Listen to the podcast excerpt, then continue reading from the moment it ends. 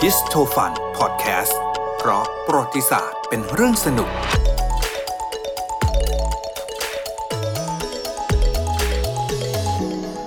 สวัสดีครับ สวัสดีค่ะ ผมน้ำมนต์นะฮะ อยู่กับคุณเจี๊ยบนะครับ ค่ะ วันนี้เราจะมาคุยกันถึงเรื่องประวัติศาสตร์ที่สนุกสนุกๆอีกเรื่องหนึ่ง อืม นะฮะ ใช่ค่ะ หัวข้อเรื่องเนี้ย คุณเจี๊ยบทำกันบ้านมา ใช่ล้ แต่ว่าผมอยากรู้มาก เพราะว่าผมเป็นคนที่ดูซีรีส์เกาหลีพอ ถูก พอส ต้ ม ง ควร ถูกต้อง ถ้าใครดูซีรีส์เกาหลีบ่อย ๆ เนี่ยจะอาจจะต้องมีติดนึงสงสัยแล้วว่า เอ๊ะทำไมใช่ไหมคะ เออทำไมคนเกาหลีส่วนใหญ่ถึงมีนามสกุลว่าคิม อ่านี่ไง เราจะเริ่มย้อนกลับค่ะ ถ้าอยากจะรู้เรื่องนี้เราต้องย้อนประวัติศาสตร์กลับไปเนี่ย เกือบ 2,000 ปี 2,000 หน่อย ๆ ด้วยซ้ำนะคะ อืม เพราะว่ามันเกี่ยวเนื่องกับประวัติศาสตร์เกาหลีใน อื อ ม ดีต คือเกาหลีเนี่ยเขาแบบเรายุคก่อนๆเนี่ยค่ะมันจะเป็นยุคของเขาเรียกว่าสามอาณาจักร คือมันจะเป็นอาณาจักรโบราณสมัยก่อน ถ้าเกิดว่าเราอาจดูซีรีส์อาจจะพอได้ยินชื่อบ้าง ครับ ก็จะมีอาณาจักรโกรฮุยอเคยได้ยินไหมคะ อืมอืม แพ็กเจ แพ็กเจนี่เราน่าจะเคยได้ยิน แล้วก็ชินลา ส่วนใหญ่เราจะได้ยินแพ็กเจกับชินลาเนี่ยสู้กัน อืม ถ้าเราดูซีรีส์เกาหลีบ่อยๆ ซีรีส์เกาหลีแบบแบบราชวงศ์ แบบราช จักร ว จัก ง ร ศ์ วงศ์วงศ์ใช่อะ ใช่ที่แบบขุนนางอะไรกันอย่างนี้ถ้าเราดูจะมีแพ็กเจชินลาได้ยินคราวเนี้ยสามอาณาจักรเนี่ยเป็นแบบเป็นอาณาจักรสามอาณาจักรในยุคนู้นประมาณ 2,000 ปีก่อน ก็คือครอบครองพื้นที่ แล้วก็อะไรอะครอบครองอาณาเขตดูแลพื้นที่ในเกาหลีกันทั้งสามราชวงศ์เลยนะคะสามอาณาจักรเนี่ย ฮะ อยู่กันหมดเลย เสร็จแล้วท้ายที่สุดเนี่ยชินลาก็เริ่ม เริ่มที่จะแบบคืบคานที่จะแบบว่าเอาชนะอาณาจักรอื่นๆได้ เออ แต่ในระหว่างชินลาเนี่ยค่ะ มันระหว่างอาณาจักรแพ็กเจ กับชินลาสองอาณาจักรเนี่ยนะคะ มันมีอาณาจักรขั้นกลางอยู่ ชื่ออาณาจักรขยะ เล็กๆกันสิถ้า เ อย่างนั้น ล็กๆก็เลยคือเล็กกว่าสามอาณาจักรนี้เขาก็เลยไม่ได้อยู่ในสามอาณาจักรใหญ่ ชื่ออาณาจักรขยา แต่ขยาในยสำคัญยังไงสำคัญกับชื่อเรื่องเราวันนี้ที่เราสงสัยกันนะนะคะ คือเนื่องจากว่าอาณาจักรชินลาในยผู้ปกครองเขาเนี่ยเป็นคนของตระกูลคิม อื อ่า มั มันเลยเป็นที่ พ มา ระเอกของเรา เสร็จแล้วชินลาเนี่ยก็เหมือนกับไปพิชิตอาณาจักรขยาได้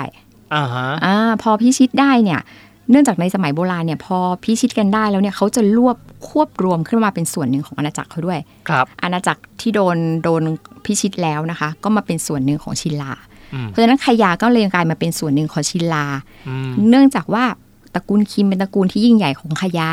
อ่า พอมาควบรวมกันก็เหมือนกับว่ามาถูกแบบเรียกว่ายังไงอ่ะก็ได้รับการเรียกว่ายังไงผู้ที่มีอำนาจของขยาค่ะ อ่า ครับ ท้ายที่สุดเนี่ยได้มาเป็นกษัตริย์ของอาณาจักรชิลา เพราะมันเหมือนกับการเกี่ยวดองกันทางตระกูลนะคะ อืม ขุนนางอะไรกันอย่างเงี้ยค่ะ คือ ก็เลย เอา กลายเป็นผู้พิชิตขึ้นมา เอาลูกฉันไปแต่งกับลูกเธอหรืออะไรทำนองนั้นใช่ไหมฮะ ใช่ อ่า ใช่ เอ๊ะ ค่ เดี๋ยวนะแล้วแล้วอาณาจักร อาณาจักรชินลา เดี๋ยวนะ ค่ะ ตระกูลคิมนี่คืออาณาจักรคายา ขยา แล้ว ใช่ ชินลาเนี่ยใครแบบเป็นตระกูลไหน อ๋อใช่มีที่มาเหมือนกัน คือชิลาเนี่ยก็จะมีเอ่อตระกูลเขาเรียกตระกูลพักหรือปัก อ่ เราเคยได้ยินใช่ไหมคะ อ่าอ่าในในเนี่ยจำหรือไม่ก็ซุก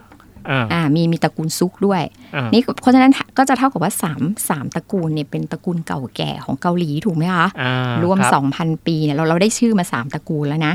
ที่ที่ได้ยินตอนนี้ อืม คราวนี้พอพอควบรวมกันไปสักพักหนึ่งใช่ไหมคะ เกี่ยวดองกันทางตระกูลไปเรื่อยๆ ต่อมาเนี่ยชิลาก็ถึงคราวที่จะถูกอาณาจักรโครยอ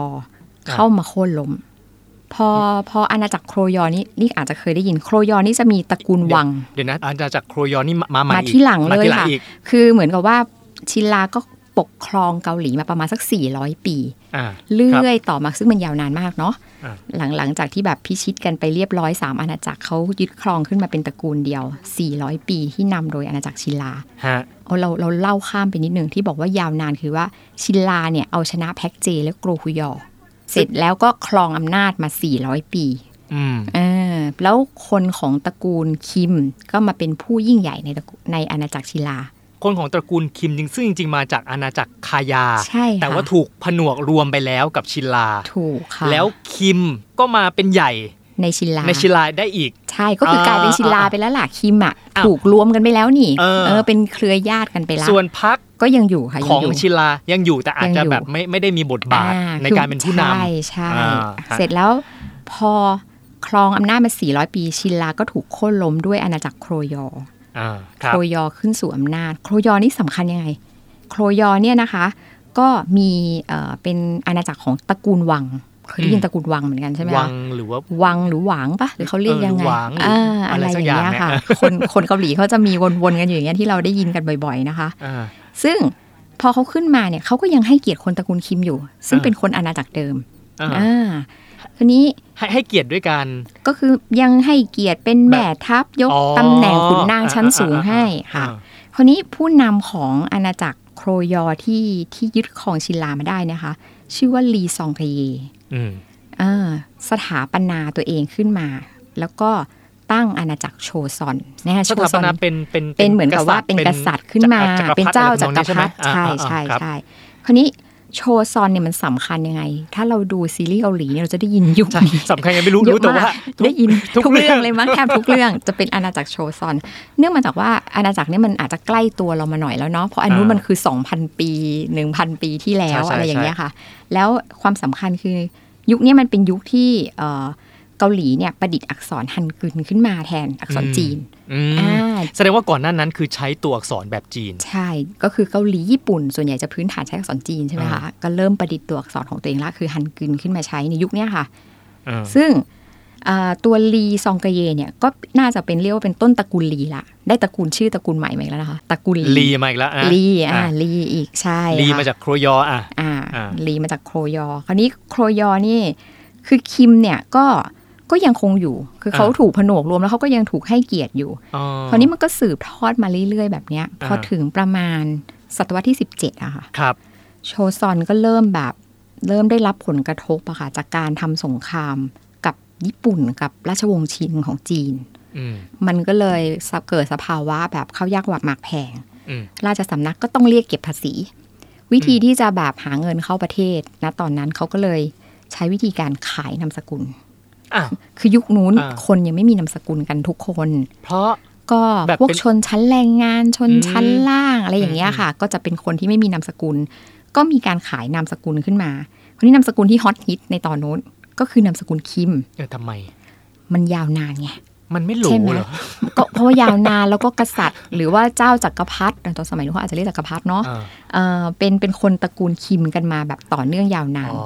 แสดงว่าคืออา พวกทาสที่แบบว่าไม่เคยมีนามสกุล พอถึงเวลาอยากมีนามสกุล เฮ้ย ฉันก็อยากเป็น อยากได้ อยู่ในตระกูลเดียวกับพวก อ่า ที่เขาเป็นใหญ่โตมาอะไรอย่างนั้น มันก็เลยเกิดการซื้อขายนามสกุลกันขึ้น เออ คนนี้นามสกุลที่ฮอตฮิตกัน แล้วก็ซื้อขายกันมากเลยนะคะ ก็จะมีคิมลี อือหือ พักหรือปาร์กอะนะคะ อืม เนี่ยแล้วก็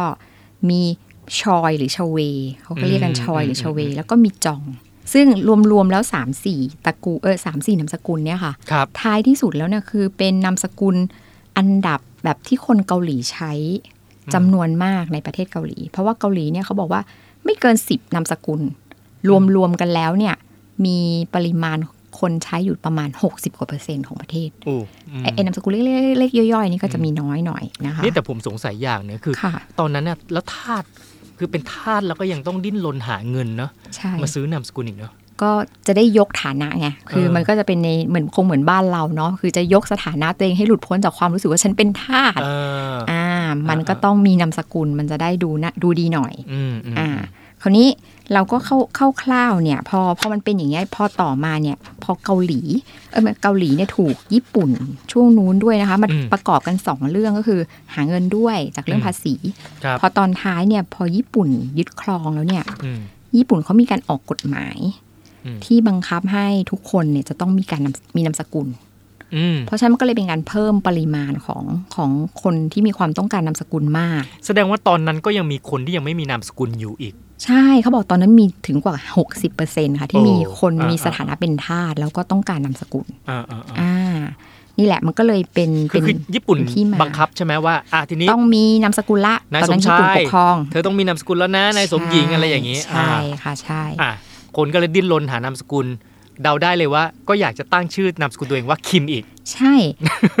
คือมันก็ไม่ได้คิมอย่างเดียวแต่ที่เราเล่าเกริ่นมาไงคะไอ้ อ่า ตระกูลแบบเอ่อที่มันมาจากอาณาจักรเดิมอะค่ะเก่าๆอะ ครับ ที่มันก็มีทั้งพักใช่ไหมคะ ก็ยาวนานเหมือนกันเอ่อชุกใช่ไหมคะลีหวัง